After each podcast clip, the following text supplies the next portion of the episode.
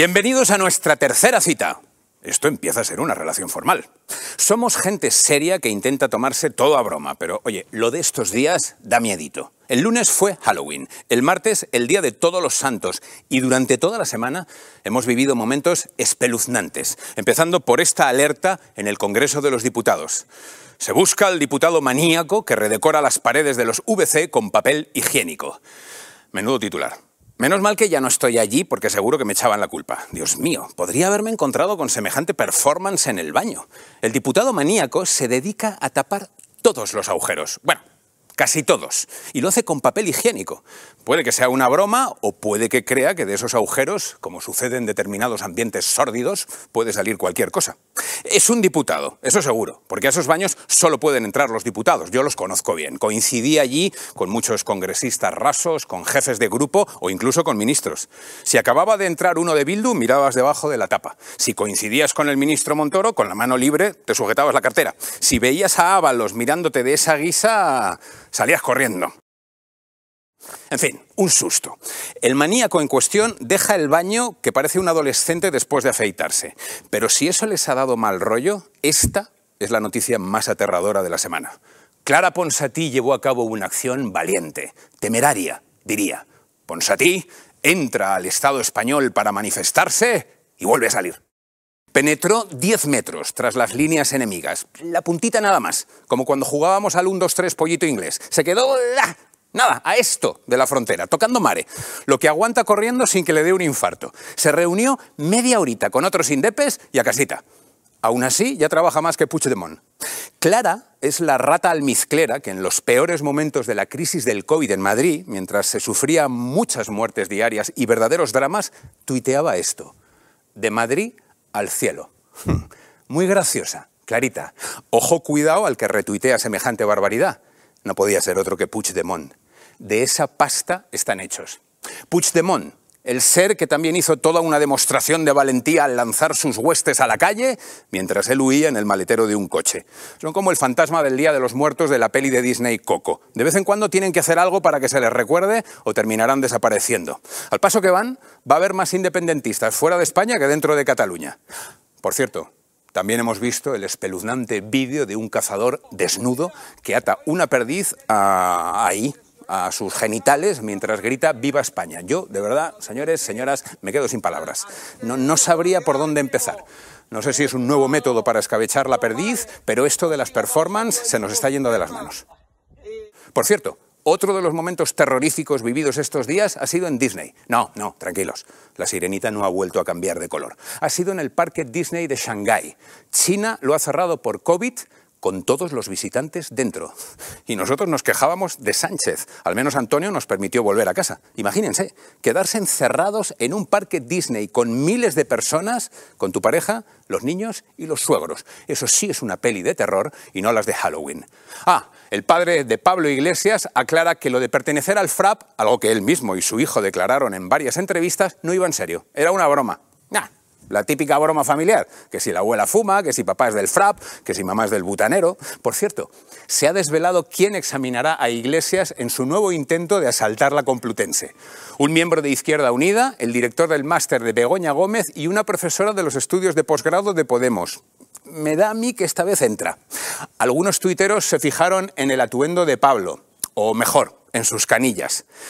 Las comparaciones son odiosas. Las reacciones de los alumnos no se hicieron esperar. Y hablando de cine patrio, otra de terror, Leticia Dolera. No una peli suya, sino ella en sí.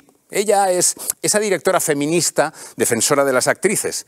Normalmente, cuando las actrices se quedan embarazadas, los malditos directores machistas no las contratan o adaptan los tiros de cámara para que no se vea la barriga o cambian los guiones para que su personaje también esté encinta. Pero Leticia fue más allá. Demostró ser un ejemplo de superioridad. Fue mucho más cabrona que un hombre.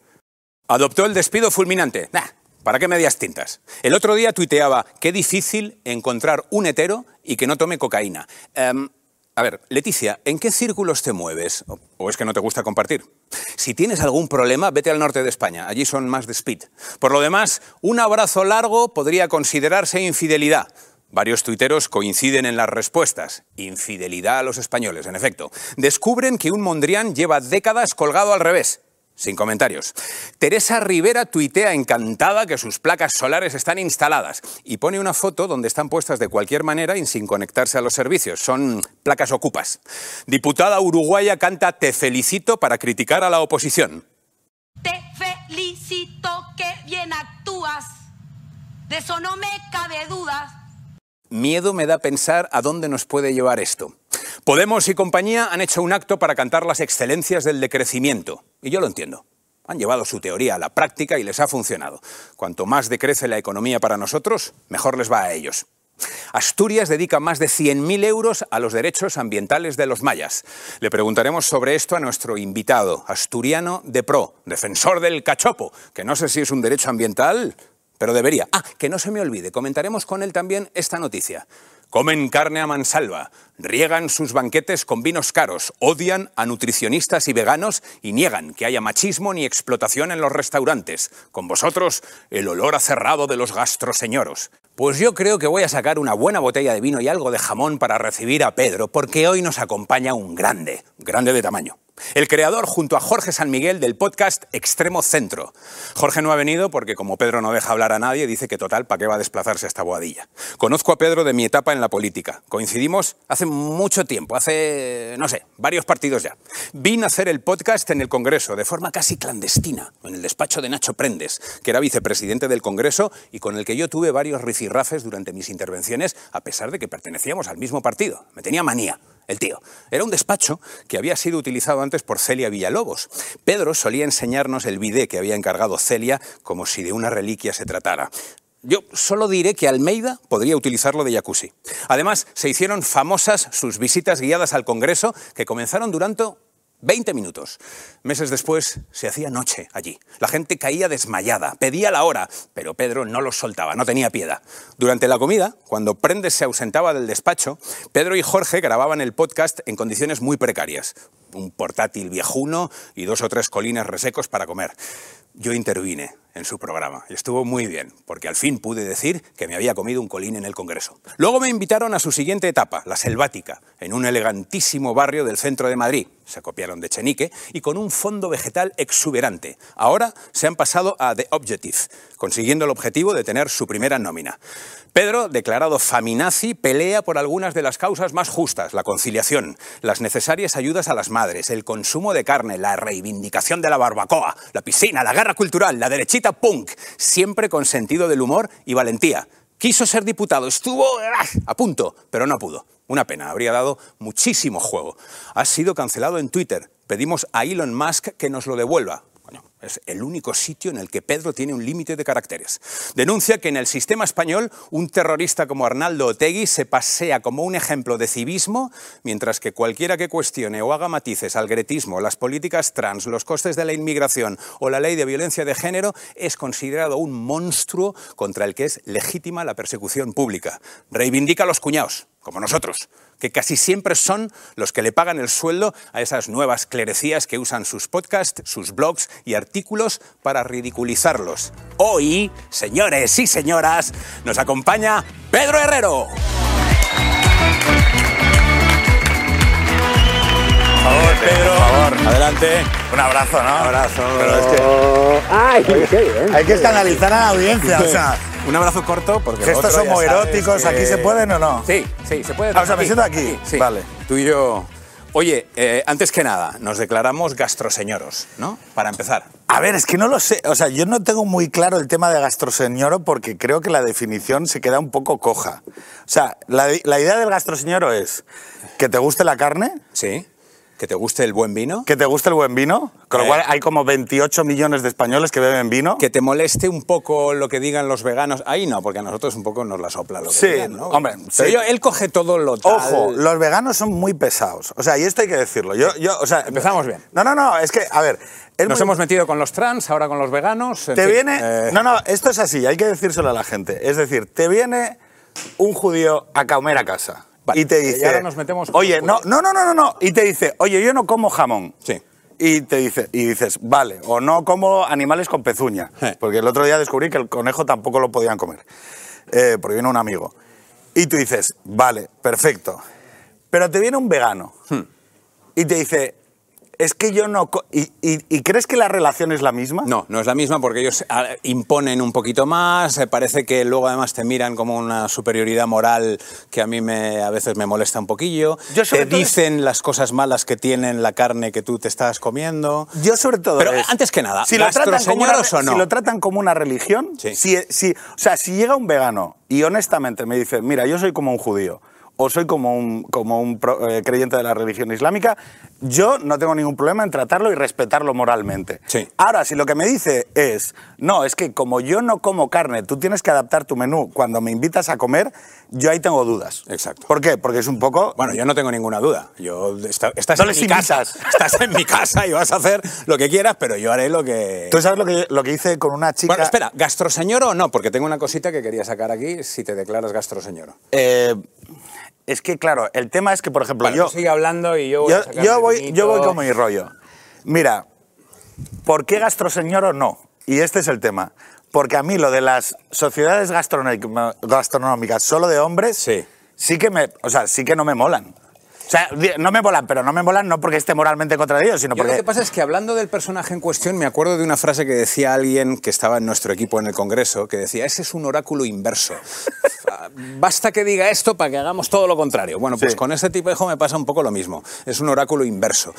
Dice A y yo me tengo que ir a B por narices, ¿no? Es una cosa que me pasa absolutamente. ¿Pero tú no prefieres comer o cenar con mujeres? Yo sí, pero es que yo creo que él no está diciendo ahí nada de sexo o de género. Ahora bueno, quiero entrar a ver, en este jardín. Yo prefiero, o sea, yo si puedo cenar con hombres y mujeres lo prefiero. Yo también. O sea, plural. Sí, y solo con mujeres también. Entonces, claro, ahí está el tema, porque si tú dices, oye, gastroseñoro, es que tú prefieres comer solo en sociedades gastronómicas de hombres. No, pero yo no lo he entendido así. Yo he entendido que él se mete con los señoros, porque es una cosa así, una cudit, como ¿sí? dicen en catalán y tal. Pero tú sabes que es el comidista del país. Sí, sí, perfectamente. Además, en la captura que hemos puesto en el monólogo se ve, o sea, aquí no nos escondemos. Vale, pues ahora te hago una pequeña coda a ese comentario del comidista del país. Dígame. Tú sabes que el comidista del país, por cierto, que no es el hermano gemelo de Iturgaiz, ¿no? ¿Cómo se llama este jugador de baloncesto? Iturriaga. Iturriaga. Es gay. Ajá. Y sí, bueno, lo ponía en su bio. Ahora lo ha quitado. Vale, pues estoy casi absolutamente seguro. Ahora nos metemos con el programa va bien. No, pero digo, estoy casi absolutamente seguro de que el señor comidista del país ¿sí? ha comido muchas más veces solo con hombres que yo. Entonces, no sé si me explico, si la consideración de gastroseñoro... Si va a ser más señoro él que tú, quieres decir. Bueno, en cualquier caso, por España. ¿Brindis? ¿Por España? ¿Vale? ¿Por España? Sí. Bueno, yo recuerdo que tú pegaste un troleo, porque este señor es experto en trolear, y yo recuerdo un troleo magnífico que hizo él en aquella gran manifestación en Barcelona. Yo creo que fue una de esas pocas veces que tuvimos ciertas esperanzas, ¿no? Con todo el tema catalán, luego con el rey también. Pero aquí el señor se presentó allí en Barcelona con una bandera de la OTAN. Sí. Y yo creo que la gente te miraba diciendo, pero este tío... A ver, fue una manifestación muy divertida, porque para los que no lo sepan, o sea, me ha gustado mucho del monólogo lo de medir el tiempo en partidos. Es como la era geológica de UPyD, la era geológica los estratos. Vas como midiendo el tiempo en partidos, ¿no? En partidos que van falleciendo detrás de ti, ¿no? Sí. O sea, es como... partidos de centro que fallecen, no pasa nada. Fallecen. Porque nosotros nos vamos. Sí, entonces ya, después de nosotros la guerra. Claro, pero en aquella manifestación hubo una confluencia maravillosa, porque estaban... Cuando yo llegué, después de conducir toda la noche con Fernando, con Nacho, con el que era en aquel momento vicepresidente del Congreso, íbamos por la noche... Gran tipo al que saludamos desde aquí. A pesar de que te interrumpía y te llamaba la atención, como bien dijiste. Deportista y estas cosas las perdono. Pues íbamos en mi furgoneta, en la furgoneta Citroën Berlingo, en la famosa furgoneta... cruzando España desde Madrid para llegar a Barcelona, tierra de mi familia política. Yo me apellido de Segundo Mestre, me casé en el Saló de Sent, tierra que siento como propia. Y entonces llegamos, estaba también mi mujer, y llegamos y aparcamos en Sarriá, ¿vale? Y entonces nos bajamos después de conducir toda la noche y llegamos a lo que va a ser la gran manifestación constitucionalista en respuesta del golpe de Estado de los independentistas catalanes. Y vamos bajando desde Sarriá rodeados de niñas pijas, de estas gente del Opus, guapísimas, con el pelo hasta el culo, liso, tal, las Barbours, tal, sí, banderas de España y tal. Y de repente llegamos a la estación de Sants, que llega la gente del sur de Barcelona, de Hospitalet, y entonces ya llegan los porteros de discoteca con los tatuajes, los rapaos, tal. Y ahí dijiste, esto va a ser un éxito. Esto va a ser un éxito, porque es la confluencia de las Españas. Y entonces se empiezan a corear los cánticos, ¿no? Yo, que vengo de una familia de izquierdas, tengo, como toda persona que se ha educado en una casa de izquierdas, como un problema de exhibicionismo. Consideramos que el exhibicionismo nacional es como de gente poco articulada, sí, ¿no? Sí, es un poquito... La gente cool, sí, la gente... HBO medium leído, ¿no? Pues sí, no hace esas cosas como de ponerse pulseras de España. Ordinarias. Es una cosa de gente, sí, vulgar, ¿no? Esto lo digo aquí, que seguramente mucha gente diga, este hijo puta que tiene contra mí. O sea, no es nada, o sea, solo es que la gente lo entienda. O sea, no es que seamos mala gente, es que nos han educado. Que os pasa eso. Os exactamente. Pasa eso. Entonces yo pensé, yo necesito ir con una bandera, ¿vale? Pero no voy a llevar. Pero no voy a llevar la de España. El prurito ese. Entonces voy a llevar otra. Entonces, ¿cuál voy a llevar? Y yo pensé, ¿cómo Putin está apoyando a los secesionistas, sí, a los putinistas, sí, a los hijos de Putin? Voy a llevar la de la OTAN, que la de la OTAN, para el que no lo sepa, es una bandera de fondo azul y que tiene como una estrella blanca en el centro. Y entonces, con esa bandera recorríamos la mitad de España por la noche cruzando en dirección a Cataluña con la bandera de la OTAN. Y entonces yo la llevaba en la espalda. Claro, la llevaba en la espalda y entonces, claro, pues allí se había dado el mandato claro de que la gente se unificara alrededor de la bandera de Europa, de la bandera de España, de la bandera, de las banderas constitucionales. No querían que hubiera banderas con el pollo, tal, bueno, todo el rollo, ¿no? Y entonces una señora pasa detrás de mí, ve la bandera y dice... Mira qué bien que han venido de todas las comunidades autónomas a apoyarnos.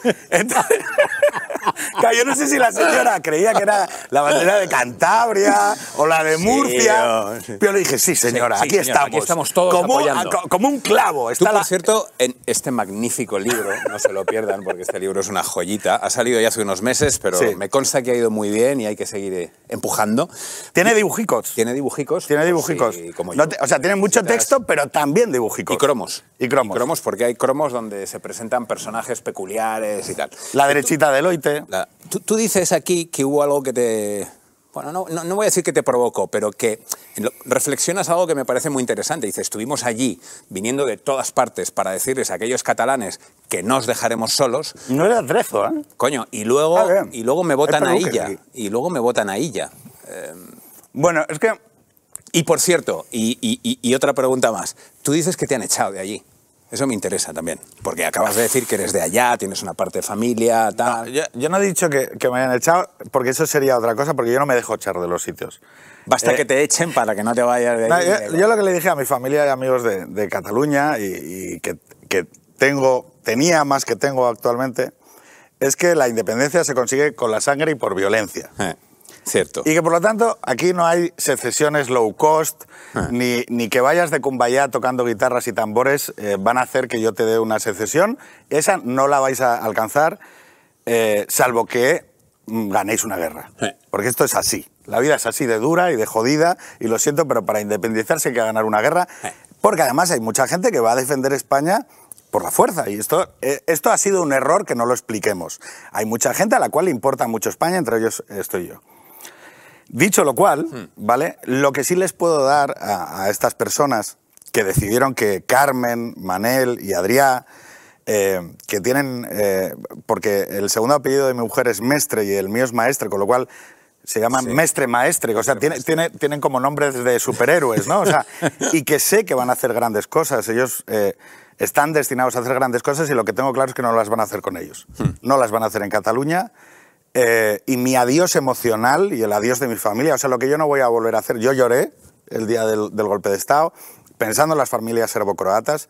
Había serbocroatas, había familias serbocroatas de gente que se había casado entre dos comunidades creyendo que aquello iba a permanecer. El daño que se me produjo a mí, a mi mujer, a mis hijos. Yo no voy a permitir que les suceda a ellos y, por lo tanto, lo que sí van a comprar y lo que han comprado es mi adiós emocional. Eso sí que les dije, en eso sí que les dije adiós. A eso me refería. Iré a Cataluña de visita. No sé si será un Macondo en el que he sido muy feliz, pero no debiera tratar de volver. O si lo harás como Clara Ponsatí, eso, solo la como, puntita. O sea, como Puigdemont. No, pero es verdad que el ejemplo más claro es que mi mujer les hablaba en catalán a nuestros hijos en Madrid, que es una tierra de acogida que nos ha tratado de manera extraordinaria. Y desde que eso pasó, dejamos de educarles en una lengua que ya simplemente no queremos que sientan como propia. Es decir, ellos pueden hacer, los ciudadanos catalanes, como son mayores de edad, pueden hacer lo que les salga de los cojones. Ahora, que nosotros yo voy también. Nosotros también. Claro, o sea, esto así. Esta idea de que yo me tengo que dejar maltratar, porque es que, ay, es que yo me siento... No, mira, esto no va así. O sea, el afecto de mis hijos tiene un valor incalculable. Que mis hijos desearan y sintieran Cataluña como una segunda casa a la que quisieran volver, tenía un valor incalculable. Y lo habéis perdido y no pasa nada. Antes hablabas de que eras de una familia de izquierdas. Sí. Y hay una parte del libro que a mí me divierte mucho, en el que decías que tú tenías cierto pánico moral a declararte de derechas, pero que un día tu mujer te cogió y te dijo, Pedro, llevas 10 años siendo un señor de derechas. A ver, un señor muy de derechas. Tuvieron que morir 80.000 españoles. Sí. O sea, esto es muy duro, no es coña, pero tuvieron que morir 80.000 españoles para que yo pudiera reconocerme ante el espejo como un señor de derechas. Y el hecho, o sea, lo que yo creo que... Estamos hablando de después de la pandemia. Claro, es decir, entre el confinamiento, la locura, lo que estaba pasando con el Estado, la limitación de derechos y libertades, el entender una cosa que me dio un terrible miedo, que pensé, joder, yo tengo muchos amigos o supuestos conocidos, que si a mí me meten en una furgona y me llevan el Estado, la policía... Igual, o sea, igual, dicen, algo habrá hecho, sí. Como le pasó a mi padre, es decir, a mi padre lo detuvieron y lo mismo, es algo habrá hecho, ¿no? Entonces, entendí lo que es el autoritarismo desbocado, ¿no? Y el riesgo y el peligro el escepticismo que hay que mantener ante esos procesos de configuración de la voluntad colectiva, ¿no? Que era que si salías a la calle, eras un mal ciudadano, que no se... O sea, lo que de verdad me sacó del hecho de identificarme con alguien de izquierdas fue el tema de la prohibición de los funerales. Sí, eso fue brutal. Es que eso fue brutal. No poder ni enterrar a la gente fue absolutamente brutal. No, es que es una noción previa. Antígona, que tú sabes de teatro. Antígona es uno de los mitos fundacionales de nuestra civilización y dice que yo tengo derecho a enterrar a mis mayores, yo tengo derecho a enterrar a mi padre. Y ese derecho no está sometido a ningún poder sobre la tierra porque es algo que preexiste. Y por lo tanto, no hay un poder sobre... El Estado no puede prohibirte enterrar a tus familiares, no te puede prohibir que ejerzas ese derecho porque no es un derecho, es algo que está con carácter previo. Y es a partir de esa noción que yo reconstruyo algo que me cuesta mucho y que a día de hoy todavía me cuesta y que me ayuda mucho el gesto de amor de mi mujer. Que es el que tú citas ahí, que es que... O sea, que el amor es que alguien 10 años después de verte convertirte en un señor de derechas, espere 10 años, espere 10 años a decirte... No, Pedro, es que llevas 10 años siendo un señor de derechas. O sea, eso es puto amor. Este señor y yo hemos pasado una época en el Congreso muy bonita. Muy bonita. Fue una época preciosa, en la que sucedieron muchísimas cosas. Aparecieron los nuevos partidos, hubo un cambio de rey, hubo el golpe en Cataluña, el 155, y lo hemos pasado muy bien. Como los indios. También hay que decirlo. Realmente comíamos todos los días juntos, nos mezclábamos ahí un grupo de técnicos, lo pasábamos muy bien. Es un sitio fantástico el Congreso. Es el único... Tú sabes que este viernes... He estado enseñando, haciendo la jodida visita de la que has hablado. Sí, empezó durando 20 minutos y acabó, pues eso. A medida que se lo iba aprendiendo, pues él lo iba alargando. Hay que decirlo, es una visita de la que estoy tremendamente orgulloso, o sea, a pesar de que es verdad que fatiga, es como una especie... A quien lo escucha. Es como una especie de ópera wagneriana.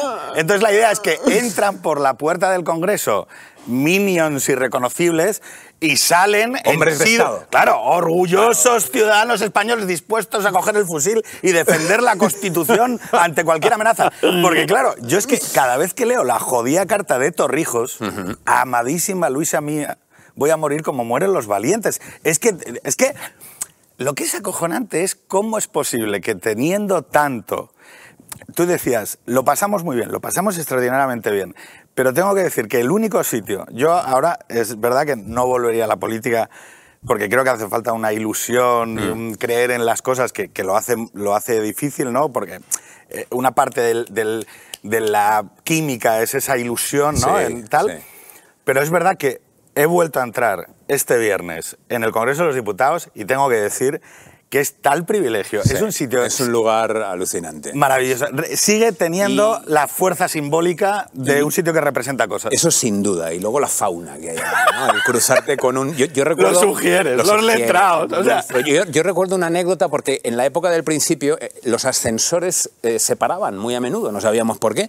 Y entonces había votaciones que se tenían que suspender porque había diputados que se habían quedado encerrados en el ascensor. Y una vez un técnico me explicaba que hablando entre ellos, el presidente del Congreso les decía, oye, pero ¿cuántos diputados se han quedado encerrados? Entonces un técnico iba con el walkie y les hablaba y les escuchaba al otro lado del tal. Y entonces el técnico le contestó al presidente, presidente, se han quedado encerrados 3 personas y 4 diputados, que me pareció una forma muy bonita. Pero y no se lo de explicar, es que además... el contenido del ascensor. Y luego la fauna esa en la que estábamos los técnicos, los diputados, un ministro, la prensa. Eso. La prensa. Es que la gente tiene que entenderlo. Claro, hay baños, ¿vale? Y ascensores. O sea, hay cafeterías, hay sitios cotidianos en un sitio que representa... Es como si tú, no sé si alguno aquí es creyente, ¿no? Pero estuvieses en el ascensor con un obispo o con el papa, ¿no? Es decir, de repente vas en el ascensor o estás en el baño y hay un ministro, el periodista que está dando el boletín de no sé qué, y entonces todo es como muy extraño, ¿no? Porque, o sea, estás con gente que está haciendo unos discursos insuflando ánimo a las masas proletarias de no sé qué, y luego le ves con la mochila pulsando el 1 en el ascensor, ¿qué tal? ¿Cómo estás? Bien, sí, tal. Entonces, claro, y luego la prensa que también es un tema muy peligroso porque era como, cuidado, que no te escuchen. ¿Cuánto peligro quieres que pisemos con el tema de la prensa? Bueno, yo tengo un par de anécdotas muy buenas. Yo no sé si te acuerdas de un titular en la época de UPyD en el que yo hice toda una entrevista así con mucho cuidado porque ya me había metido en alguna movida y entonces tienes una entrevista así. Hay que decirlo, la mayor movida en la que se metió Toni Cantó en todo su tiempo político, os prometo que no fue ni ETA, ni los nacionalistas... Los animalistas. Los animalistas que le desean... O sea, es que fue una puta locura, porque dijiste, oiga, mire, algo que es verdad, o sea, que esto es lo... Oiga, mire, no, los animales... que es éticamente responsable tratarlos bien y habla bien de nosotros como civilización, que los tratemos bien, pero no tienen derechos. Bueno... Sí. ¡Mamino! O sea, el tío había citado a Sabater... Y se montó la... Bueno, te deseó la muerte... se sigue montando en... Te deseó la muerte media España. Sí, en eso también. Pero yo recuerdo una entrevista en la que tuve que tener mucho cuidado midiendo las palabras, tal, el país, no sé qué, no sé cuándo. Y luego la periodista nos pidió irnos a un restaurante a comer con todos los técnicos. Y entonces ahí yo me solté un poquito la lengua, perdí un poco el control en estos casos. Y en un momento dado me dice ella, la periodista, ¿tú por qué te metiste en política? Y yo... que soy de natural, como Pedro, de estar soltando paridas y chorradas también, dije... Bueno, gracias por la parte que me toca. Yo me metí en política para follar. Y todo, ja, ja, ja, y yo decía, no, para follarte al bipartidismo, tal, ja, ja, ja. Y yo me fui diciendo, ay, igual acabo de meter la pata. Tú al día siguiente... Escucha, estuviste fino, porque dijiste, uy, igual aquí la he cagado, O sea, ojo, el único, porque el resto de gabineteros, Fran, Sergio, ¡oh, qué risa! Al día siguiente... media página del País y el titular, Toni Cantó, me metí en política para follar. Entonces, claro, te quieres morir. ¿No? La periodista, claro, agradeciendo con locura la declaración de Toni. O sea, dijo, mira, tenía una mierda de entrevista con un diputado de UPyD y me he dado el titular de mi vida. Pero hay que decir también, otra de las características específicas de Toni como diputado... No, pero no hablemos de mí. No, a ver, o sea, eres el diputado al que todo el mundo ha visto el culo. O sea, hay que decirlo. Sí, es que, bueno, eso sí. Eso, claro, o sea, el culo de Toni está en películas. Entonces, claro, era... siempre hay como este rollo de tal. Oye, ¿has visto el culo de Toni, no? Entonces te lo pasabas por WhatsApp y tal. Sí. Y entonces así lo convertimos en el salvo que me equivoque... Era una política de... En el diputado con el culo más famoso, yo creo, de toda España, y es más, de los 200 años de historia democrática y constitucional española. Ese es un hito que yo pido que se reconozca a Toni Cantó por tener ese culo famosísimo. Por algo no quería que hablara de mí, porque sabía que iba a hablar de mí, pero... no, a ver, esto tiene que ser... Esto, tiki-taka. Oye, antes hemos hablado en el monólogo de algo que a mí me interesa mucho. Tú, como defensor, como feminazi, que a mí me parece un término estupendo, y como defensor de algo que yo creo que es un tema muy serio, el de la familia, el de la conciliación, el de las madres, el de los padres también, porque... Y me acuerdo del libro de Esperanza Ruiz, que es un libro maravilloso, cogido el título de Rayo, lo de Whiskas Satisfyer y Lexatin, ¿no? La familia frente a otro tipo de sociedad, de modelo vital, que yo creo que hace aguas, ¿no? Pero en fin. Bueno, no solo hace aguas. Todo se ha dicho, hay que ser humilde. Afortunadamente la familia no necesita que yo la defienda y se defiende sola y hay que decirlo, o sea... Lo llamativo, y esto sí que creo que es un tema sobre el que tiene importancia... es que tiene pocos portavoces en el espacio público. Cierto. ¿Vale? Esto tiene más que ver con la ristra de personas desarmadas que configuran lo que yo entiendo que hoy configura el espacio público de conversación, que está formado por nuevas clerecías. Los clérigos en las sociedades tienen la responsabilidad de decirle a la comunidad a la que pertenecen cuál es el modelo de vida bueno. Oiga, ¿cómo se vive bien? Y eso es el clérigo el que tiene la responsabilidad de narrarlo y de explicarlo, ¿no? Cuando la sociedad se seculariza, existen o se generan una serie de nuevas clerecías que en el caso contemporáneo actual son periodistas, terribles periodistas, profesiones socioculturales, guionistas, actores... Politolex. Y académicos. Los politolex, ¿no? Los académicos. Claro, todas estas comunidades se han ido precarizando a lo largo del tiempo y han ido separándose de los modelos de vida más normales, vamos a decir, que están más cercanos a lo que es una vida normal en una persona que viva en Alcantarilla, Murcia, o en que viva en Cuenca, o que viva en Soria, o que viva en tal. Entonces, muchas veces lo que pasa, y por lo que hablamos desde ese punto de activismo sobre la familia, sobre que casarse es mejor que no casarse, sobre que cuidar al otro es mejor que vivir solo, sobre que, bueno, quizá habría que reflexionar sobre si hay una crisis de antidepresivos, qué modelos de vida inducen más, no para que obliguemos a nadie, que esto es muy importante. Yo no estoy diciendo que ningún poli te vaya a perseguir para decir cásate, ¿no? O sea, es simplemente darle a la gente las mejores herramientas para tomar decisiones, yo creo, autónomas y libres. Y, por ejemplo, ese libro que venía de esa expresión de Rajoy, que, por cierto... cancelado también, ¿no? Cancelado también. Bueno, medio cancelado, medio como yo. Que es que las redes sociales están bien, pero hay un momento que hay que parar. O sea, porque el primer sitio en el que tienes que estar es en tu familia, es en tus amigos, y las redes sociales también se meten un poco en medio de estas cosas. Whiskas, Lexatin y Satisfyer, también podríamos decir, y demasiado Twitter. Sí. ¿Vale? O sea que hay que decirlo todo. Vivimos en un mundo que, por distintas cuestiones, materiales, tecnológicas, induce mucho a la soledad. Y nosotros lo que entendemos es que en el mundo hay un otro hacia el que ir, hay que encontrarse con él, hay que cuidarlo, que la mejor manera de encontrarse con un otro, para mí, es la familia, y por eso la defiendo, le canto, le digo las cosas buenas que tiene, también las malas. Y claro, por ejemplo, me sorprende mucho, y esto cualquier casado me lo puede identificar, cuando de repente en el feminismo contemporáneo político se dice, no, las relaciones dentro del matrimonio se narran como si fuera una relación sindical, ¿no? Es decir, ¿cuántas lavadoras pones tú? ¿Cuántos pañales cambió? ¿Cuánto tal? ¿Qué dices tú? Joder, ningún matrimonio funciona así, ¿vale? Pero no solo eso, hay un paso posterior que dice, no, es que la mujer paga al hombre con sexo y entonces el hombre provee.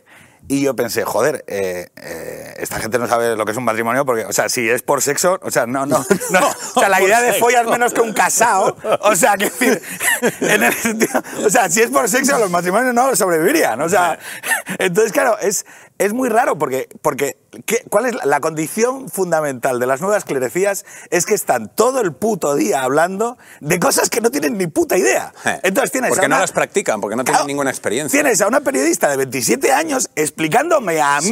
Sin hijos, que ha cuidado como mucho un gato y un cactus, y el gato se lo cuida a la madre. O sea, me está diciendo a mí lo que es la conciliación. Sí. Entonces, claro, es como decir, oye, guaja, mira, yo igual no soy el mejor marido del mundo, que no lo soy.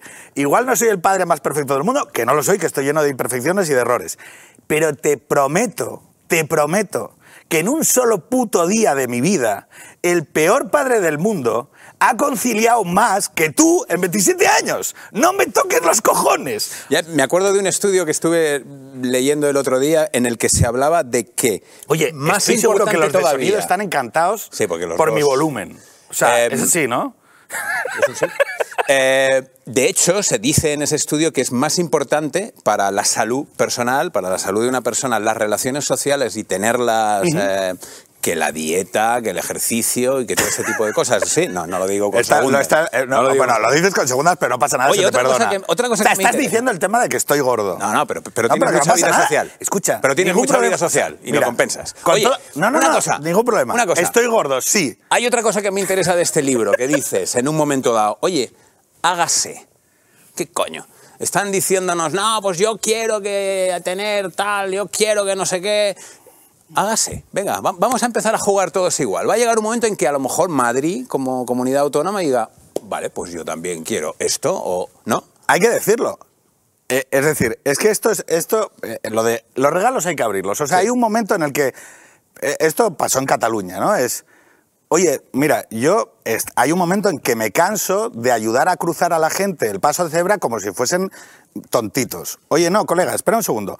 ¿Quieres intentar hacer un proceso de secesión, que mandemos al sistema judicial, que mandemos los guardias civiles y que descubras que al final del Estado hay un tío con una porra dándote de leches hasta que salgas de una plaza?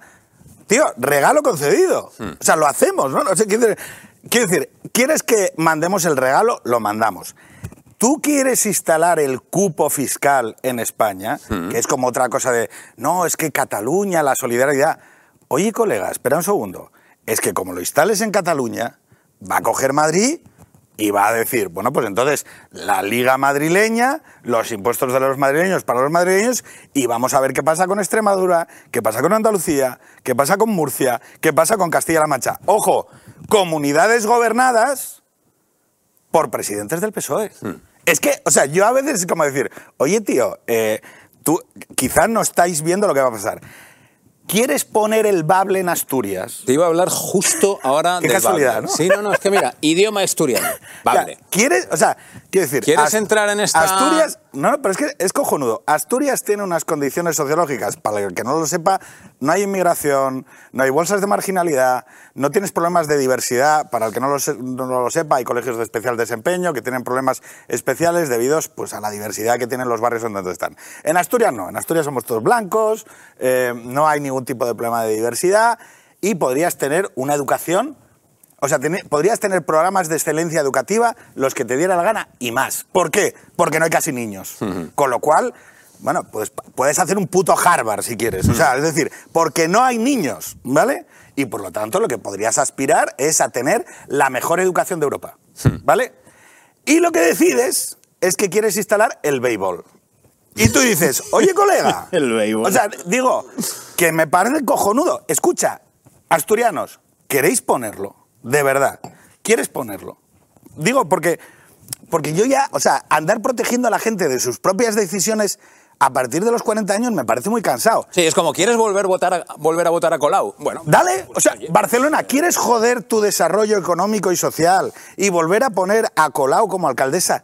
Tía, te doy la mano, tira para adelante, cárgate Barcelona. ¿Por qué? Porque a los de Málaga les va a venir de puta madre. Y me parece... O sea, perdón... El proceso de autosabotaje que ha cometido la élite catalana contra su propio pueblo es y lo digo, ¿eh?, la mayor operación de solidaridad interterritorial que ha existido en los últimos 80 años en España. Es decir, es desde que Franco decidió que la industrialización se iba a hacer con la SEAT de Martorell, sí, y que iba a mandar extremeños y andaluces a Cataluña, o sea, desde que pasó eso, nunca se había visto una migración tal de talento. De riqueza y de talento. Claro, es decir, oye, todas las capas creativas, todas las clases profesionales creativas han dicho, oye, tío, yo me voy a donde me quieran. Claro, en Madrid, en Málaga, en Aragón, en tal. Oye, venir para aquí. Y yo creo, y lo digo, y así lo espero, que la Andalucía oriental y occidental también, pero especialmente la más cercana al Levante, que siempre ha tenido un problema, que es que tenía esa especie de que se le iba todo hacia Barcelona por las distintas presiones políticas, tenga un resurgir, que yo creo que se lo merece, y que este siglo sea el siglo de Andalucía. O sea, lo tengo clarísimo. ¿Por qué? Porque me parece que además están tomando decisiones responsables de decir, oye, tío, yo me quiero quitar de en medio esta milonga de que tengo que ser de una determinada manera. Hablabas antes, al principio de la entrevista, vamos acabando, de ese prurito tuyo de reconocerte. Llevamos... Se está haciendo corto, ¿eh? Sí, sí. Pero bueno, eso es que va bien. Eso es que va bien. Tú decías de ese prurito tuyo de la dificultad de reconocerte de derechas. Sí. ¿Tú crees que eso es lo que pasa cuando se le pone a alguien la etiqueta de rojipardo? Los rojipardos también son gente de izquierda que están como sufriendo una evolución a su pesar o que no quieren salir del armario progre. ¿Qué pasa con un rojipardo? A ver, es que yo creo... O sea, si me quiero poner un poco en plan técnico, sí, o politólogo, o sea, politóleg, ¿no?, diría que el rojipardismo es una línea de pensamiento estable a lo largo de los últimos 200 años en España. Es decir, que no tiene que ver con el comunismo, existía mucho antes. O sea, hay una izquierda social y comunitarista. Es más, perdón, o sea, hay una derecha y una izquierda, sí, que se encuentran en lo comunitario. ¿A través de qué? Pues muy clase del catolicismo. O sea, hay una izquierda católica y hay una derecha católica que tienen como referencia lo comunitario. Hablando de politólogos, ¿sí?, hay otra cosa que me gusta mucho que recordáis en el libro Extremo Centro, el manifiesto. Cómprenlo. Ustedes, cómprenlo. ¿Tiene dibujitos? Tiene cromos. Que es... Salen los capillitas. Por el día del 1 de octubre, lo de los wifis caídos. Oh. Que a mí me parece muy grande, como los grandes politólogos de este país. Y tú pones un tuit en especial que el día en el que estaba pasando todo eso en Cataluña, el politólogo en cuestión tuiteó: qué belleza de etapa, sí, porque estaba viendo el Tour, y es lo único que tuiteó en todo el día. Y por eso vosotros habláis del día de los wifis caídos, porque estuvieron todos cobardemente callados, ¿no? Claro, ¿Qué le pasa a la izquierda con todo esto? No, o sea, es la izquierda, pero luego un subproducto intelectual de las nuevas clerecías en el espacio público. Hoy en día, la condición de experto en el espacio público se consigue porque generas narrativas al servicio del poder, ¿vale? Entonces, la condición de experto se te da o se te quita en referencia a si la narrativa que estás defendiendo, sea del COVID, de Ucrania, de lo que te dé la gana, funciona al servicio del poder.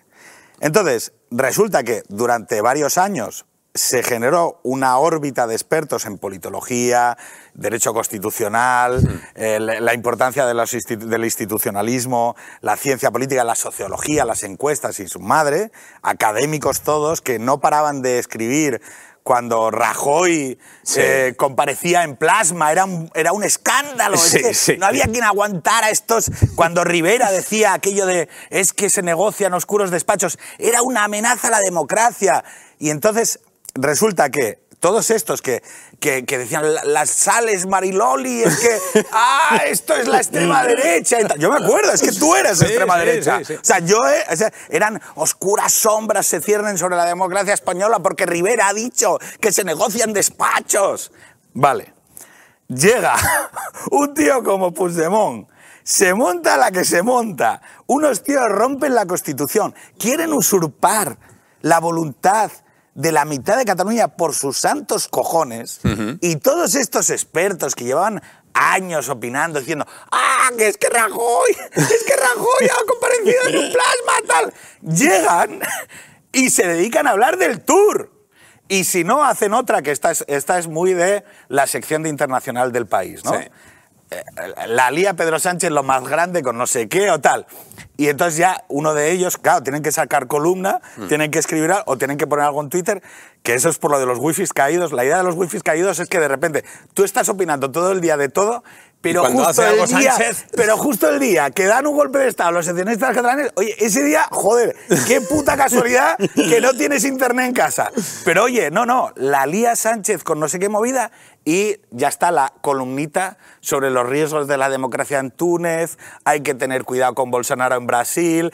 Está, o sea, descubres que está politizando el sistema judicial, no sé qué, se están haciendo operaciones, llega no sé qué a cargo extranjero a Barajas y va a Ábalos a recibirlo haciendo una cosa que contraviene toda la normativa europea.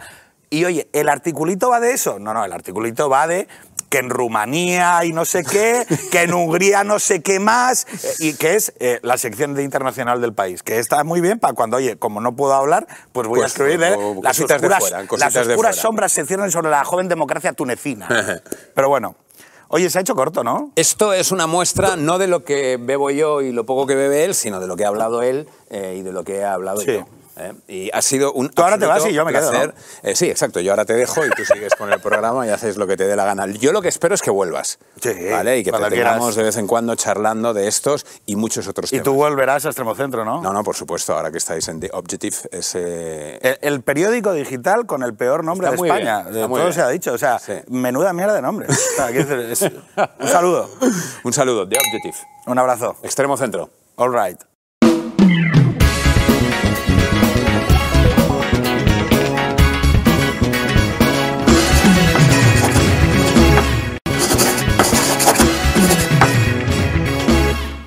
Bueno, ya estamos de vuelta. Espero que hayan disfrutado de esa maravillosa entrevista con Pedro Herrero. Yo lo he hecho, es un gran amigo, pero además es un tío que es un auténtico show y tenía muchas ganas de tenerlo con nosotros. Pero ya estamos de vuelta para hablar de muchos de los temas que hemos planteado y que planteé yo también en el monólogo, con Martín, con Mónica, con Cayetano.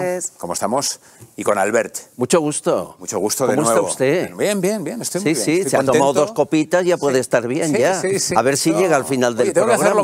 Tengo que hacerlo más. Hacer un control. Aquí. Tenemos muchas cosas de las que hablar. Podríamos empezar por el tema del baño de los diputados, porque es una cosa bastante... ¿Tú podrías dar pistas si están todos tan obsesivos y compulsivos? No lo sé, a mí me sorprende. No sé. Yo nunca viví nada parecido. A mí me parece que esto es... No sé, yo tengo 3 diputados investigando quién pone los papelitos en la pared. Sí. Y uno de ellos, Cambronero, es además policía, por lo tanto huele bien. Hay una investigación seria. Va a haber. Y al final le pillamos, porque la señora de la limpieza está hasta el gorro. Eso sí me lo han dicho. No me extraña. Y también me han dicho que usted, ministra, está investigando. Vamos a ver, yo la circunstancia ha sido un día que había mucha cola en el baño de las diputadas y yo me metí en el de los hombres, dije, con permiso, me metí y es que vi todo lleno de papelitos. Que digo, es Halloween todavía. Están colocando fantasmitas. Halloween. Hola, Jaulín. Bueno, soy Vanessa. No, soy María Jesús. Pero no ha descubierto quién es. Pues no, pero es un guarro, eso está claro. Porque además, ¿con qué lo está pegando? ¡Ay! No, bueno, que hay agujerito, que es mal. ¿Por qué? Pero, no sé, porque ha insinuado una cosa, es que estas socialistas... Pero te quería decir, no, es que va por ahí la rama, porque yo también tengo olfato, un poco de investigación, y estoy seguro de que tiene que ser un diputado de izquierdas, porque los derechos estamos más acostumbrados a pensar en el servicio, y está claro que no han pensado en la pobre señora. Ya, de izquierdas, hasta dirá el partido, ¿no? Martín me dice siempre que de estas cosas él sabe y que viene del futuro. Yo vengo del futuro con todo lo malo. O sea, nosotros ya tenemos 70 años de peronismo. No sé, ya habéis vivido esto. ¿De qué os quejáis? O sea, cualquier cosa que estemos viviendo... Cambio baño, cambio todo lo que quieran. ¿Sí? Imagínate 70 años de sanchismo, donde estaría... Estarías en Argentina. Algo parecido. Estamos en un punto, yo estoy deseando ya llegar al tercer mundo también, porque, no sabes, se vive fenomenal. Es como... Oye, estáis haciendo mucha coña con lo de quien pega el papel, pero es para hacérselo pensar, porque desde luego, sea quien sea... Muy bien de la azotea no está. Pero a mí me gusta imaginar la situación. O sea, yo me veo al tío diciendo, venga, ya, no hay nadie, me encierro allí porque es un baño pequeñito. Pero se está un rato. Pero es mientras estás sentado o no. No, hay que ponerse de pie. Estás distrayéndote y te vas poniendo cosas. Hay agujeritos que hay que subirse a la taza. ¿Ah, sí? Y no deja un agujerito sin colocar. Y esto llevan 2 semanas aguantándolo. Dicen que el Congreso, tú has sido diputado, es un reflejo de la sociedad. Por lo tanto, hay gente que está mal de la cabeza, gente que toma drogas, ¿verdad? Hay un reflejo, ¿no? Sí. ¿Tú has visto gente tan rara? No, yo no he vivido eso. He vivido cierta decadencia. Es decir, he ido viviendo como ciertas formas que yo creo que, y en eso yo creo que el señor Cayetano y yo coincidiremos, que son buenas y que hay que mantener, se han ido perdiendo, que yo creo que tienen algo de respeto a una institución importantísima y se han ido perdiendo cuando les veo en chanclas, camiseta y tal. La locura no. Tiene un punto de locura extraña, ¿no? Yo el Congreso, como estuvo en el golpe de Estado del 81, no lo he visto mejor. Ay, por favor. Fue estupendo. Diga barbaridad. Blanco y negro. Era en color, pero todos trajeados.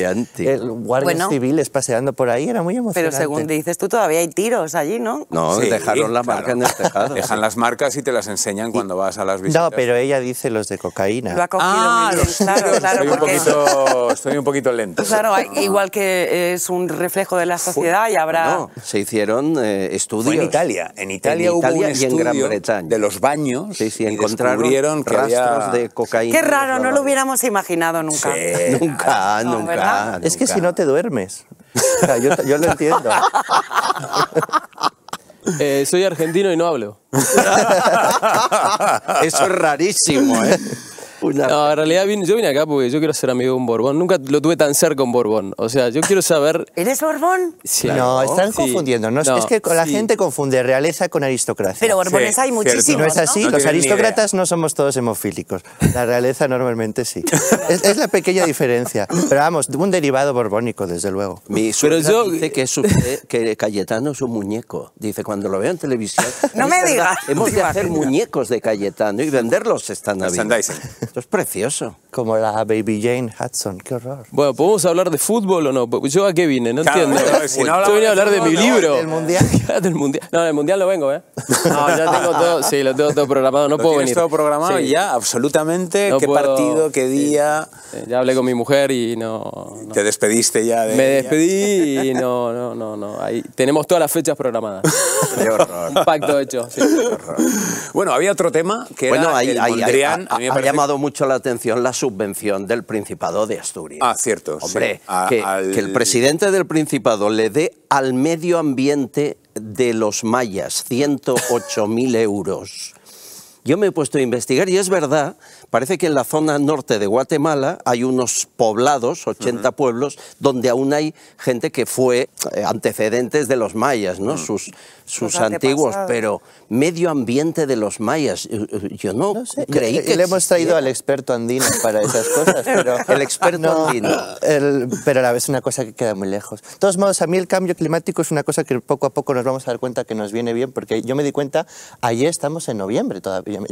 Y todavía hay pobres durmiendo en la calle, que es una maravilla, porque luego se recogen cuando hace más frío, pero el cambio climático para ellos les está viniendo fatal, fenomenal. Está fatal, Cayetano, está fatal. Mírese la fiebre, está bien. Ministra de Hacienda quizá pueda explicarnos por qué debemos los españoles gastar 108.000 euros en este tipo de cosas. Bueno, los españoles somos casos y personas individuales, como personas individuales que somos, pues cada uno tiene su casuística, pero en este caso yo creo que sí están bien empleados esos 108.000 euros, porque todas hemos llevado mallas alguna vez y hay que proteger a la pezuñita de cabra. Está en peligro de extinción, es algo que tenemos que llevar. 100.000 euros, mujer, café y clima, frente al cambio climático en Etiopía, pagados por el gobierno. Y la subvención más curiosa que he encontrado es de la Diputación de Granada y el Ayuntamiento de Peligro, que ya apunta maneras, y es de Podemos. Y han pagado 5.000 euros a una asociación que se llama Frikis Sin Fronteras. Que me encanta. En el Ayuntamiento de Peligro, gobernado por Podemos. Y la Diputación de Granada. Frikis, y he preguntado qué hacen, y cazan Pokémon por la calle y celebran el Día Friki. 5.000 pavos. Oye, vamos a montar una. Vamos a montar algo ya, Toni, ¿qué hacemos aquí? Yo creo que debes pensar en alguna cosita, darle una vuelta. Cayetanos sin fronteras, por ejemplo, ¿no? O por el mundo. No, yo sigo empeñado en lo de los presos políticos, que es que pienso mucho en ellos.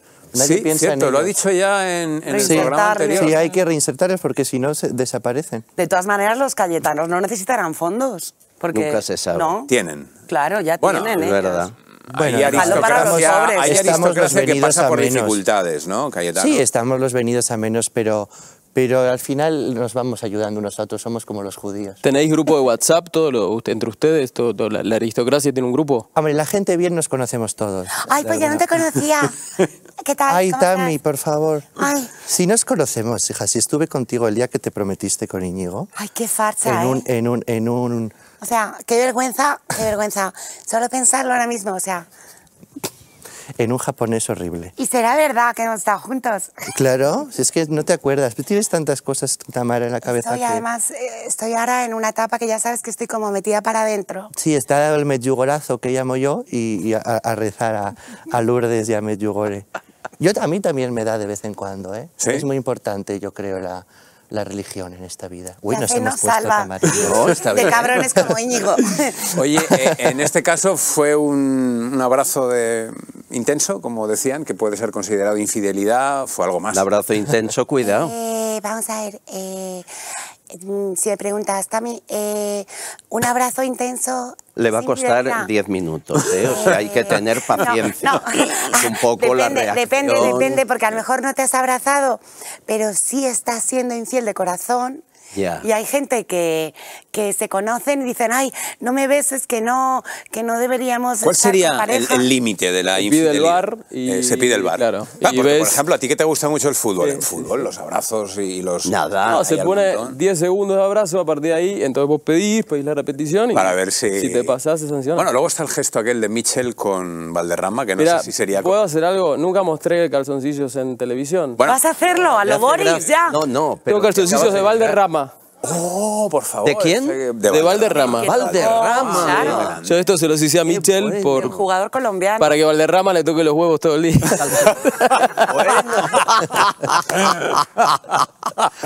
Sí. Muy bueno. ¿Y son tuyos?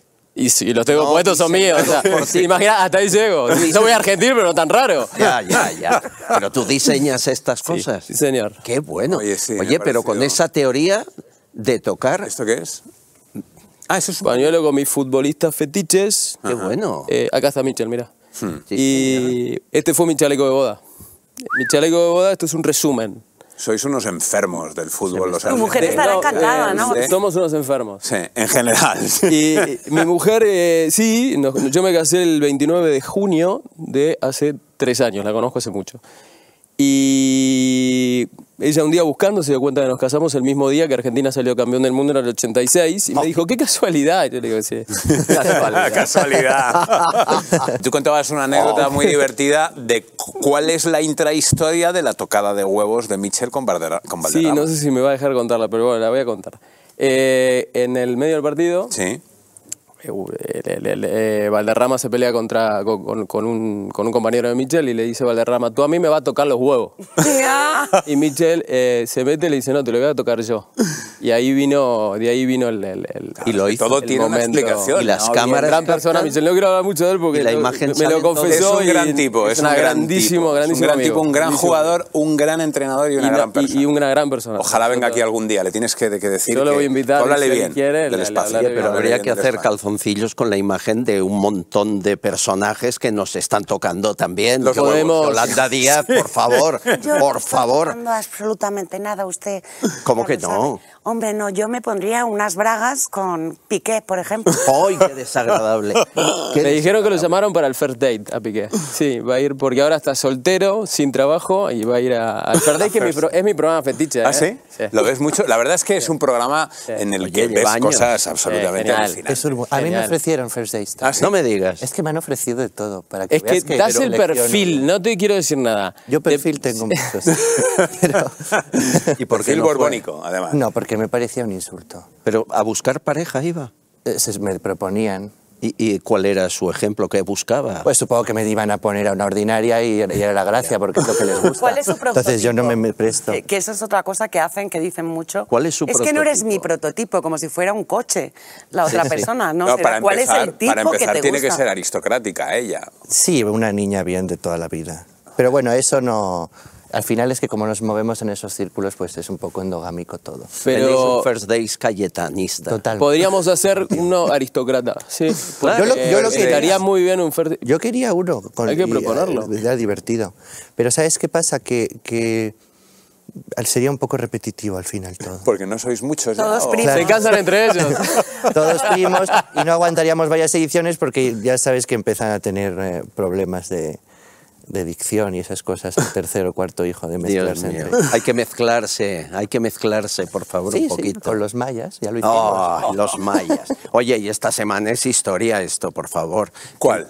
4 años o 5 sin ver una manifestación de comisiones y un gente en la calle. Han trabajado. Por favor. Ha habido manifestación. Ha habido manifestación. Es que, como no me entero, fui el otro día al Sánchez Romero y no quedaba marisco. Y digo, no, oh, eso. Es posible, es posible. Ay, ay, ay. La primera vez que salen a la calle, comisiones y UGT, en 4 años. ¿Qué ha pasado en 4 años? Han subido la luz, ha habido una pandemia. El paro. Sí, ya, sí, la pandemia. Es que todo vale ahora para la pandemia. Y salen Putin, contra la COE, no contra usted, no, que claro. Es lo que yo no entiendo. Bueno, yo estoy intentando conciliar, estoy intentando que no haya bronca, estoy intentando que todo el mundo esté contento y... Está intentando pagarles más millones aún. Pero lo del marisco es mentira. Sí, sí. Lo del marisco puede ser, ¿eh? Oye, ¿qué os ha parecido el vídeo ese que he puesto antes en el monólogo de la diputada uruguaya cantando el Te felicito, ¿no? No inaugura un mundo complicado. Es uruguaya, déjala. Ah, vale, aquí hay. Pero a mí me gusta eso. Que ¿a ti te gusta? A mí me gusta. Este tipo de intervenciones. Claro que sí, porque parlamentarismo. Llega mucho más a la gente un diputado cantando algo con mensaje o imitando a Shakira o haciendo cualquier performance que no lanzando argumentos, Lola, como decía Cayetano. Tú, claro. ¿Has imaginado algo así en tu época? Mira, yo en mi época, lo que pasa es que estaba Franco. Lo que pasa es que luego ya cuando entraron los políticos, ahí cantaban, bailaban y ahí hemos visto de todo. Ajá. Pero no estaría mal que alguno suba y canten. Y si quiere bailar como la Shakira también. Me han contado una anécdota suya, Lola, con Franco, que está escrita en los libros. A ver por dónde vas. No, además tú conociste a Lola, yo también. Uh-huh. Y la entrevisté alguna vez y me contó una historia. Un día Franco va a saludarla y usted, antes de que se acerque a saludarla, se pone a llorar de la emoción, porque era muy franquista. Hombre. Bueno, se emocionaba mucho con todo. Lola era muy emocional. Y Franco le dice, hombre, no me llore usted, el que de llorar soy yo, que tengo muchos problemas y usted es la alegría de España. ¿Usted se acuerda de esta anécdota? Yo solo me acuerdo de Hacienda. Ahí sí que lloré yo. Mira, ahí yo lloré, que todavía están llorando mis herederos, que han renunciado todos, porque claro, si tuviera, por ejemplo, como la Montero ahora, pues a lo mejor me lo había perdonado, 1 euro me diera cada español. ¿Por qué será ahora Montero, antes Montoro? ¿Qué pasa con él? Yo creo que hay una fijación ahí. Sí, hay algo enfermizo ahí, ¿eh? Me da miedo eso. Bueno, y luego también calvos, calvetes y calviños, ¿eh? Total. Cuidado. Total. A ver si están seleccionando los ministros por orden alfabético. Bueno, puede ser. A ver, cuando en Cataluña lo hacen. En Cataluña lo hacen. Todos los catalanes, los apellidos más característicos, más usados son unos, pero lo de los... consellers son absolutamente distintos. Si te llamas García no llegas a nada en Cataluña. Has de llamarte con un nombre catalán y si eres Puyol ya tienes las puertas abiertas. Usted ahí haría poca carrera. Yo ninguna, la de las medias a lo mejor. La de las medias, no pasaría porque de ahí. Puyol es el que juega con Piqué, que ahora se retira. Sí, exacto, exacto. Ese es el Puyol. Tengo que ubicarlo. Lleva poco tiempo en España, yo creo. El tuit aquello. No, ¿qué dices? No estoy entendiendo. Puyol un grande. Muy grande, muy grande, un pedazo de defensa. ¿Habláis de futbolista? Además, sí, habla de fútbol. Porque digo, Puyol un grande... ¿Que acaso estábamos hablando de otra cosa en algún momento? Puyol el grande no me pegaba. Pero Puyol un gran defensa y además un tío a mí me ha parecido siempre con sentido común... a vos que te gusta el deporte, muy honesto, a vos que te gusta mucho, hablando en serio, para mí muy honesto y un grandísimo... No, pero tú qué sabes de fútbol. Peina, ¿eh? ¿Qué sé de fútbol? También. No, hablemos de Piqué, porque se ha ido perdiendo pasta. ¿Y por qué ha dejado a Shakira? Bueno, estando con Shakira, es que estamos todas las mujeres de España. Tiene además como una Shakira de hacendados, ha cogido, o sea, una versión cutre. Sí, esa marca blanca de Shakira. Las españolas, las colombianas diciendo, si a una mujer como Shakira, que mueve la cadera como Shakira, que está forrada como Shakira, la cambian, las demás, ¿qué vamos a hacer? ¿Qué vamos a hacer? Pero porque se ha ido porque lo iban a ir. O sea, se anticipó la jugada. Una vez le salió bien la jugada. Hay quien dice que como al marcharse el Barça gana 40 y pico millones, que es lo que le deberían pagar, ayuda a sufragar la deuda y ya se postula para presidir el club, que es lo que... hablando en serio, yo creo que va por ahí. Va por ahí la cosa, ¿no? Sí, sí. O sea, él quiere ser presidente. El tío, sí, sin ninguna duda. O sea, le gusta más el negocio y la pasta que el deporte. Y le gusta también el poder. porque evidentemente el negocio sí, ya lo hizo, el deporte ya lo hizo, pero a él le gusta y quiere ir a más. Para mí está clarísimo, hablando en serio. Bueno, parece un tipo que es, parece un tipo que es hábil. A ver, inteligente es un rato. Bien en todo el tema de los negocios. Gente con tanto dinero y que su obsesión sea tener más dinero. Porque no conociste a los Kirchner, no sabes lo que son. Los Kirchner no paran. Sí, sí, sí. No tienen límite. No hay límite, no límite. No. Qué fuerte.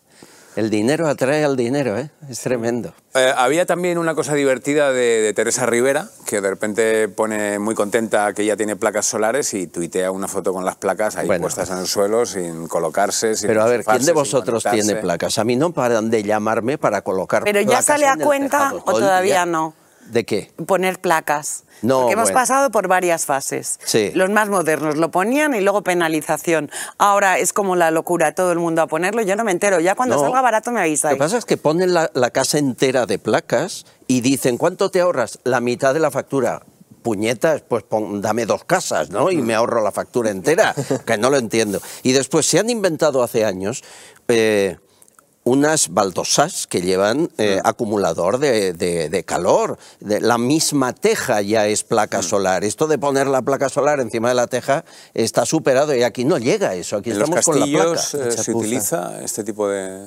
En los castillos no, pero porque tienen un microclima y ahí todavía andamos con velas y esas cosas. No gastamos casi nada. ¿No? ¿Y la catapulta no es eléctrica entonces? No, manual. Tenemos mucha gente, damos trabajo a mucha gente. Porque Cayetano, vos a la Bombonera no fuiste nunca, ¿no? No tengo ni idea. No sabe ni lo que es.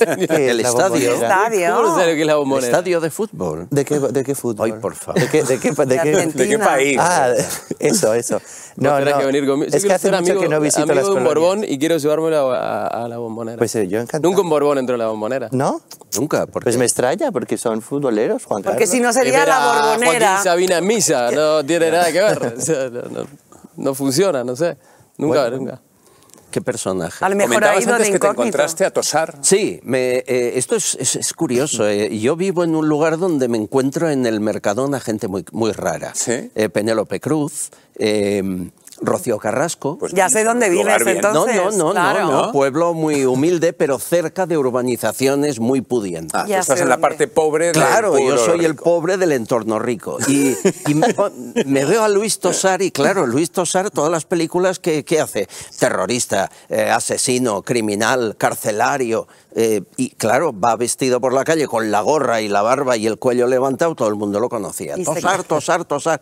Digo, si quieres que no te pillen, ponte traje y corbata, sí, o pajarita, como Cayetano, nadie le va a reconocer. Claro. Muy simpático, me dio recuerdos, ¿eh? ¿Has trabajado con él? No, no he coincidido con él en ninguna peli. O sea, raro porque él las hace todas. Me parece un grandísimo actor. Es magnífico. Muy bueno. Es curiosa esa situación de encontrarte con gente tan potente en un Mercadona. No, y además habrá una tentación de a ver qué pilla este o esta. Es como el Four Seasons de Buenos Aires. Sí. El Four Seasons de Buenos Aires, que está en una zona estupenda, pero está mirando a una zona horrible. Pero fuiste a Buenos Aires y no fuiste a la Bombonera. Es que te digo que estaba esperando a que me llevara un argentino de pronto.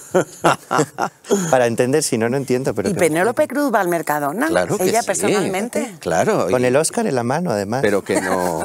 que al final estas cosas pasan. Claro. Y hacen la cola cuando pagan todo. Absolutamente. Claro, claro, por ejemplo, Bardem y Penélope votan en el mismo colegio electoral que voto yo. Y, oye, ¿dónde vive ese? No, te juro. Yo soy el humilde de un entorno, es exactamente así. Y Bardem es muy arisco cuando alguien del pueblo, una foto, y Penélope para nada, es encantadora. Bardem, Javier está, yo le quiero mucho a Javier, es un chico, a mí me parece que es un pedazo de actor como la copa de un pino, igual que Penélope, son gente que ha colocado a este país otro nivel. Empezó con Antonio con Pedro y con otros grandes del cine, pero a mí ellos me parece que son dos actores como la copa de un pino. Con Javier incluso he coincidido en una escuela de interpretación y llegamos a hacer alguna cosita cositas juntos y tal. Y él está más en ese estilo entonces, más a la mierda, más en este rollo. Él es más Fernán Gómez y ella es muy paciente. Y es complicado que estés haciendo... Es que te vas a votar y la foto, el selfie. Yo le hice una paella a Bardem una vez. ¿Ah, sí? ¿Qué me dices? Sí. ¿Qué tal te salen? Sí, como la Obregón. Muy bien, muy rica. Pues tienes que es verdad, como Ana, ¿verdad? Que se la hice a Spielberg. Os prometo que la primera vez que estaba nominado al Oscar, Javier Bardem, sí, según llegó, vino a una casa en la que estaba yo y hice yo, porque era la señora de la casa, hice una paellita. ¿Y le gustó o no? Le encantó y descubrí que imita voces que te puedes morir. ¿Sí? La cantidad como de voces tú que hace. Pero él mejor remunerado. Es maravilloso. Qué voces, bueno, no sabía. O sea, que eso sepáis que estas manitas... Pero para, no entendí nada. Que estabas ahí haciendo una paella, ¿cómo llegaste ahí? No entendí. Porque él vino a mi casa a comer porque era amigo de mi pareja. ¿Y vos le cocinaste? Claro, yo cociné. Oye, con mucho gusto. De pollo y conejo. ¿Te hago unos huevos fritos, Toni? De pollo y conejo, de pescado. No, marisquito y verduritas. Ah, de la de valenciano, mira cómo me está mirando ya. Claro, es que yo soy de Guadalajara. Pero es que sois muy especiales. Es que los valencianos. Y el agua era de Madrid, además. Una paella un valenciano, porque esto es una mierda. Siempre, hombre, es verdad. Y una vez invité a un plato a presuntos implicados, ¿no? Sí, que son, qué grande. A Sole. Sole ¡vaya mierda de paella! ¿Te lo dijeron así? Pues claro. O sea que ya jamás a un valenciano le invito una paella, vamos. Soy muy exigentes. ¿Qué pasa poner carne y pescado? ¿Está prohibido? Mar y montaña. ¿Va contra la ley? Es un poco una ordinariedad. No, por favor. Esas cosas no se mezclan. No sé. Bueno, pues mira, hacemos una cosa. Cayetano, como tú eres valenciano, haznos tú una paella un día y aprendemos. Vale. Te vas a traer el agua de Valencia. Gastroseñoros. Tutorial. Una comida gastroseñoros. Exacto, exacto. Venga. Un buen vino. Lo que pasa es que el argentino que trae gastroseñoros, me explicas. No, se lo han dicho antes en la entrevista y lo he dicho para quedar bien.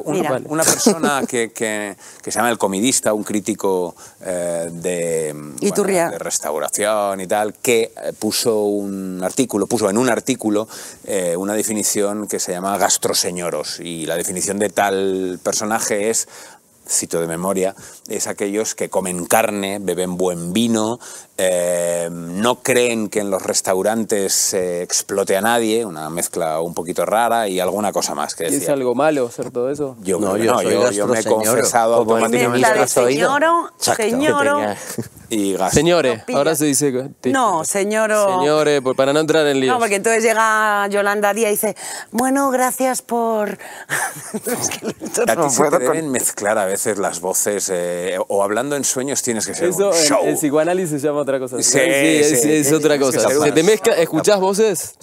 No, pero ¿sabes que dormida hablo idiomas extraños? Sí, entonces tiene otro nombre, lo hablamos. ¡Qué miedo! Oye, pero hablábamos de lo que podía aportar el argentino a ese día de... Yo me apunto a ese día. Carne. De leche, aunque sea en el barrio pobre del pueblo rico. Venís a la zona pobre. ¿Qué haríamos? ¿Unas empanadillas? ¿Una carne buena? No, pues sí, vamos a comer paella. Hay que llevar postre bueno, ¿no? Algo con dulce de leche, panqueque. ¿Sabes lo que es un panqueque? Sí, como las tortitas, pero más gorditas, ¿no? Sí. Una buena cerveza. Si la aristocracia... Bueno, tú puedes aportar el servicio. Yo llevo el vino. ¿Tú el vino? Muy bien. ¿Propio? Sí. ¿Bodega propia? De un amigo. Claro. No sé si... Es mucho mejor tener un amigo con... ¿Te lo cobra tu amigo, por ejemplo? Es que llegamos a trueques. Claro. Claro. ¿Todavía estáis en trueques? Claro, yo le doy un par de corzos, 2 cajas de vino. ¿Un par de corzos? ¿Vivos ya? ¿Qué mundo? ¿Vivos o ya? No, se los doy vivos para cazar, hombre, es la emoción. Claro. No, digo, a lo mejor ya los has cazado y has hecho chorizo de corzo o... También. Eso, estamos ya llegando a la distribución de chorizos. ¿Y cuando cazáis las vestidos o como el señor este de las perdices? Ah, bueno, esto te bueno. Esto tenemos que comentarlo y cerramos con este tema porque a mí... Es muy desagradable.